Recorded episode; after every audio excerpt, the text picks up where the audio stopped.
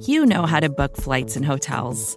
All you're missing is a tool to help you plan that unbelievable travel experience. That's why you need Viator. Book guided tours, excursions, and more in one place. There are over 300,000 travel experiences to choose from, so you can find something for everyone. And Viator offers free cancellation and 24 7 customer support for worry free travel. Download the Viator app now and use code Viator10 for 10% off your first booking in the app. Find travel experiences for you. Do more with Viator.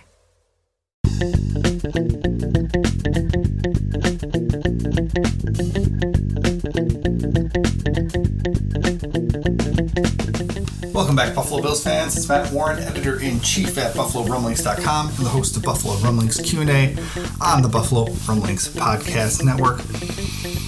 As always, you can send in your questions for next week's episode on our voicemail line at 716-508-0405. You can tweet us at Rumblings Q and A with the word and spelled out in the middle.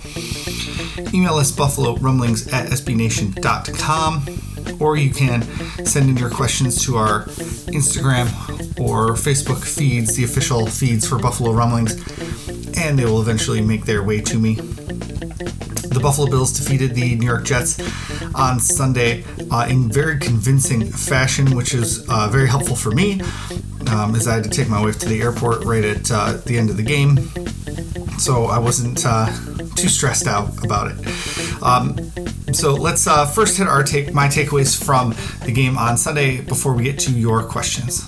For starters, uh, my first takeaway was that the Bills spread it out offensively. They had eight different receivers catch passes. They had seven different players record uh, rushing attempts. Uh, Emmanuel Sanders and Isaiah McKenzie uh, both had jet sweeps. Um, Davis Webb and Josh Allen uh, both got in the action at quarterback. All three running backs got carries as well. Obviously, Stefon Diggs was the main target on offense, but Gabriel Davis had a 100 yard game, uh, one of the quietest 100 yard games I've ever heard before. Um, you know, Cole Beasley was very limited. Um, Sean McDermott said on Monday that they were just, quote, trying to get him through the game. Uh, so there was a pain management issue uh, with Cole Beasley um, being injured and so Gabe, Gabe Davis had multiple attempts, um, and then they used a lot of that jet sweep and Isaiah McKenzie underneath, and you know it was it was nice to see them bringing back a whole bunch of other wrinkles in the offense, especially that Matt Breida touchdown. Um, it was just it was nice to see um, them spreading out the offense. Uh, Josh Allen uh, went under center. It was one of the things we had speculated when the run game was off to such a bad start that the Bills were going to go under center more. It allowed them more variety in their rushing attempts, allowed the running backs to get a full head of steam before hitting the line. They didn't run out of it a ton, uh, which was kind of surprising. So maybe they were, um, you know, steering into the skid a little bit as far as that goes. But they um, they certainly put Josh Allen under center um, a lot more frequently uh, this week than any other week this season. Uh, ball don't lie. The Bills are leaders in turnovers in the NFL. They were tied for third in interceptions and tied for third in fumble recoveries heading into Sunday's game. And then they added a bunch more. Every member of the defensive backfield, starting defensive backfield, was able to secure a turnover. There were interceptions by Tre White, Jordan Poyer, Levi Wallace, and Taron Johnson. Plus, Micah Hyde forced a fumble and recovered that fumble at the end of the first half.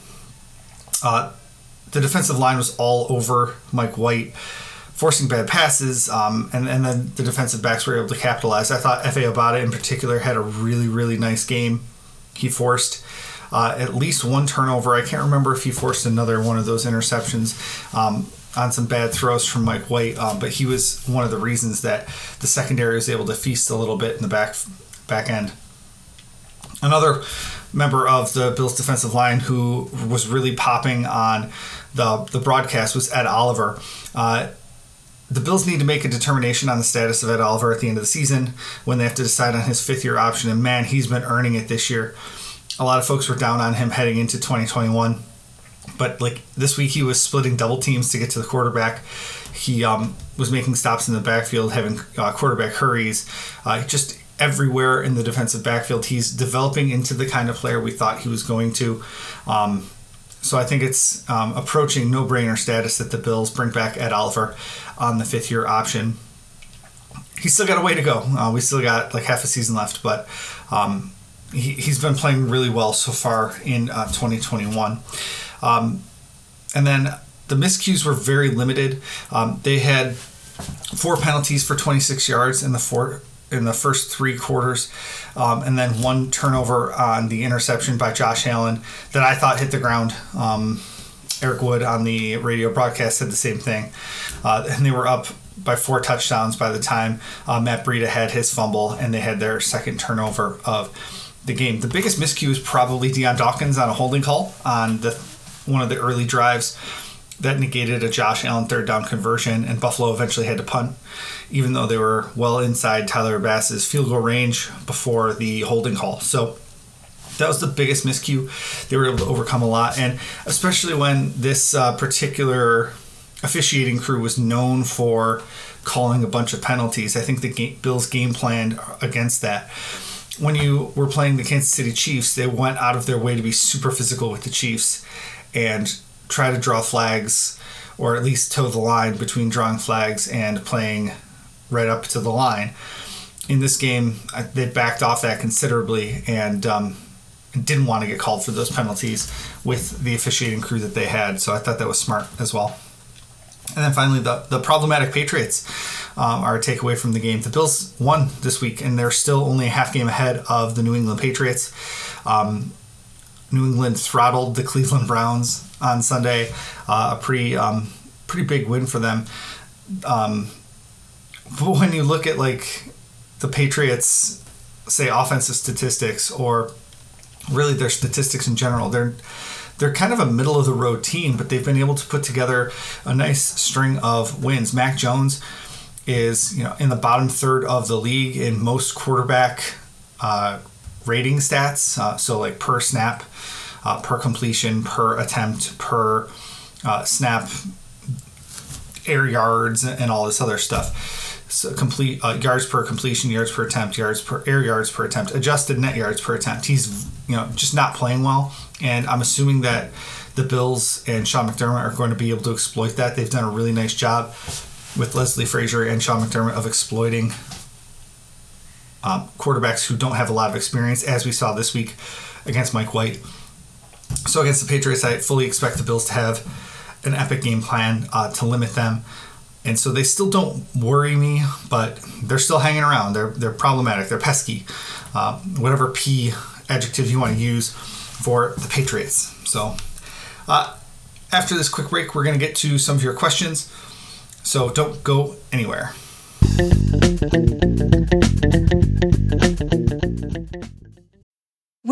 Need mealtime inspiration, it's worth shopping Kroger, where you'll find over 30,000 mouthwatering choices that excite your inner foodie. And no matter what tasty choice you make, you'll enjoy our everyday low prices, plus extra ways to save, like digital coupons worth over $600 each week. You can also save up to $1 off per gallon at the pump with fuel points. More savings and more inspiring flavors make shopping Kroger worth it every time. Kroger, fresh for everyone. Fuel restrictions apply. With threats to our nation waiting around every corner, adaptability is more important than ever. When conditions change without notice, quick strategic thinking is crucial. And with obstacles consistently impending, determination is essential in overcoming them. It's this willingness, decisiveness, and resilience that sets Marines apart. With our fighting spirit, we don't just fight battles, we win them. Marines are the constant our nation counts on to fight the unknown. And through adaptable problem solving, we do just that. Learn more at marines.com.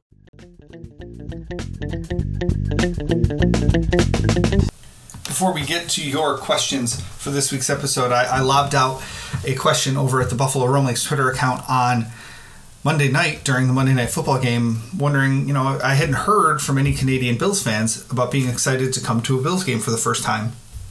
Uh, just in the last few weeks, uh, the the borders have opened for non-essential travel between Canada and the United States, and so I figured a bunch of Bills fans would be super excited to get back into their seats at One Bills Drive for this coming game against the Indianapolis Colts, and I found out that that is not really going to be the case. Um, even though the borders are open, uh, when they return back to Canada, Canadians are going to have to take a PCR test. So um, that's a COVID test, and um, it costs about 150 to 200 dollars up in Canada because it's a non-symptomatic test. It's for you know people that don't show symptoms, um, which is what the people that would be going to the Bills games and coming back would would have to go through. So it's going to cost them not just the cost of the ticket and the travel to Orchard Park plus you know food or whatever else they do while they're in Orchard Park, but it's going to cost them an extra two hundred dollars per person to come to a Bills game. So um, don't expect to see a huge contingent of Canadian fans at the Bills game this weekend against the Indianapolis Colts. Now that's a Canadian rule, not a uh, United States rule. So just wanted to, to put that out there. In today's episode, I'll be writing about it over at BuffaloRumblings.com as well. All right, over to your questions at Rumblings Q and A on Twitter. Our first question comes from Jack Nealon, uh, one of our frequent flyers, who says, I feel like I saw Reggie Gilliam a lot on positive plays from the offense. Is this coincidence or is there a logical reason behind this? Also, will there be a point when we see Gilliam as a pass catching runner running threat? Um, just thinking of Kyle, uh, I can't ever say his name right. Uh, Juszczyk from the um, San Francisco 49ers. I, I, don't think we're ever going to get to that point, um, Jack. They if they were going to make him a part of the offense, they already would have. Um, I don't think that's how they want to roll. But would it surprise you that it wasn't Reggie Gilliam's most snaps in a single game in 2021. He played 22 snaps. That's 37% of the offensive snaps against the New York Jets. That's a lot. He played zero last week against the Jaguars. He played four against Miami. He played four against Tennessee. 22 this week. But against the Kansas City Chiefs, he played 22 snaps as well. And it was 38.6% of Buffalo's offensive snap count on that game. So that's his highest uh, snap percentage all season was against the Kansas City Chiefs in week 5. That's I think notable. I think the Bills you know, returning to like uh, I, I hate I hesitate to call it a ground and pound offense. I don't think it was when they're passing for that many yards, but you know, putting him in the backfield at least gave the threat of the run. And of course, as the game wore on and they were putting the game away, just like they were doing against Kansas City, they eventually were running the ball. Now, the Bills probably stayed in with their starters more than I would have liked them to, passing the ball down the field. But I think they used Reggie Gilliam very effectively against um, against the New York Jets and to help improve the running game. And I think if they're going to continue focus on the running game, Reggie Gilliam's going to be a guy that we see a lot more often. But I think it also you know lends itself to a different conversation. Let's look at Tommy Sweeney. He had 20 snaps, 34% of the snaps. Uh, Dawson Knox, 49 snaps, 84% of the snaps. So between the tight ends and the fullback, they had quick math 49 uh, plus 22 is 71, plus 20 is 91 snaps between them. And so, uh, you know, with 58 total snaps, that means the Bills were running with two extra blocking big guys on almost all of their plays. So I think that might be something to do with. Um, Cole Beasley's injury. Uh, they didn't run as much um, of the three wide receiver sets as they normally do, uh, but it just that's a lot of of snaps for extra blockers in this offense under Brian Daboll. I mean, they were up big, well, like with a lot of time left in the game, so it, it makes sense that that would happen. Uh, but you know, the Bills used the big boys on uh, on Sunday against the New York Jets. Uh, Andrew Sunday asks us, uh, well, it's not really a question, but he says Efe Obada plus Ed Oliver equals good interior defensive line rushers. Yes, if you look at the snap count notes on the defense, you'll see that the Bills used a ton of defensive ends at defensive tackle, and that includes Efe Obada, who, like I said before, had a great game. Defensive tackles had 32 snaps under the expected there were 77 defensive snaps and two players, so that would be 154 expected snaps out of defensive tackle, but they were 32 snaps below that because the defensive ends had 36 extra snaps. That means they brought in um, as defensive tackle. They were brought in as defensive tackles 32 times and replaced a defensive back on four snaps as well. They used so many defensive ends in this game. And, you know, it makes a lot of sense when they invested so much in that position this offseason. Plus, you take into account the fact that Star Lotulelei was placed on the reserve COVID list on Saturday. They didn't have a ton of time to change their game plan.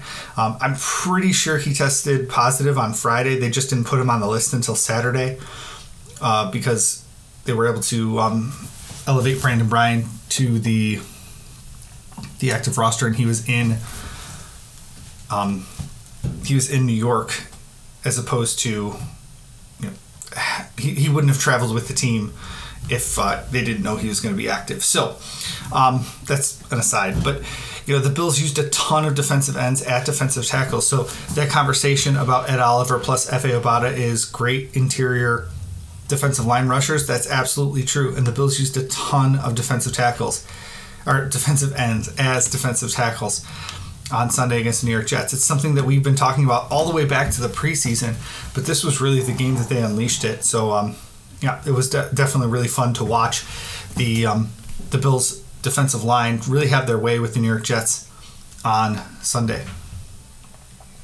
The other thing I've been hearing a lot about, uh, I didn't get a specific question about it, but it's been you know in the um, Buffalo Bills Twitterverse and even in my conversations with you know family members is AJ Klein uh, as opposed to Tremaine Edmunds. Now those two players have very very different skill sets. AJ Klein can't cover worth a crap. Uh, he's a run stuffing linebacker. He's one of those old school linebackers for sure. But he did a really nice job against the New York Jets on Sunday, and he, he's just such a valuable depth piece to have because he can come in and make really heady plays. And I thought he played really, really well against the New York Jets. But they didn't ask him, you know, to drop into coverage very much, like they asked for Tremaine Edmunds. So it was it's a different skill set. It's a different style of play. Um, you know, people are comparing them because they, they, they saw some flashes from from AJ Klein, but but Tremaine Edmunds drops into coverage so much that the only time you hear his name is if somebody throws it at him and he knocks it down or makes a play on the ball.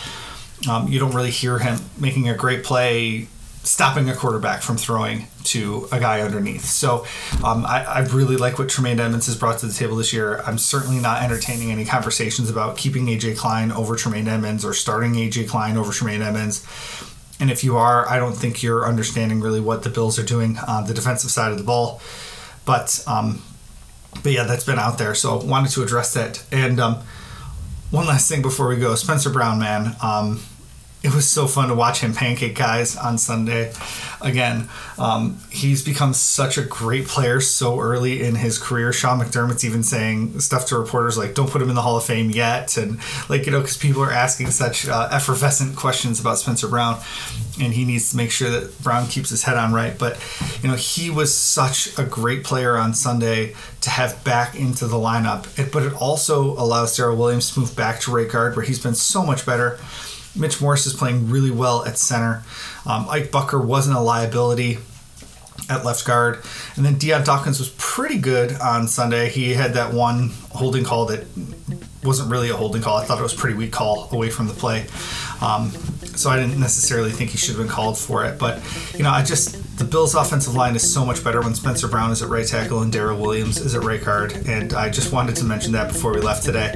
Um, hopefully, those guys can stay healthy going forward.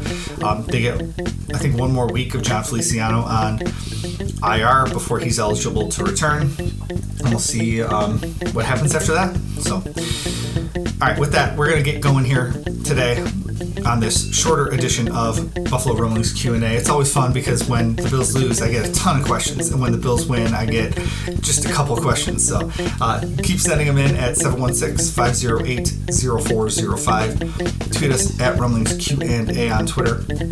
Send us Instagram or Facebook messages to the official Buffalo Rumblings account. You can send emails to buffalo rumblings at sbnation.com. There are tons of ways to get in touch with the show, and the show is super boring if I don't hear from you guys. So make sure you send in your questions for next week's episode after the Bills play the 5 and 5 Indianapolis Colts. Talk to you soon. Go Bills.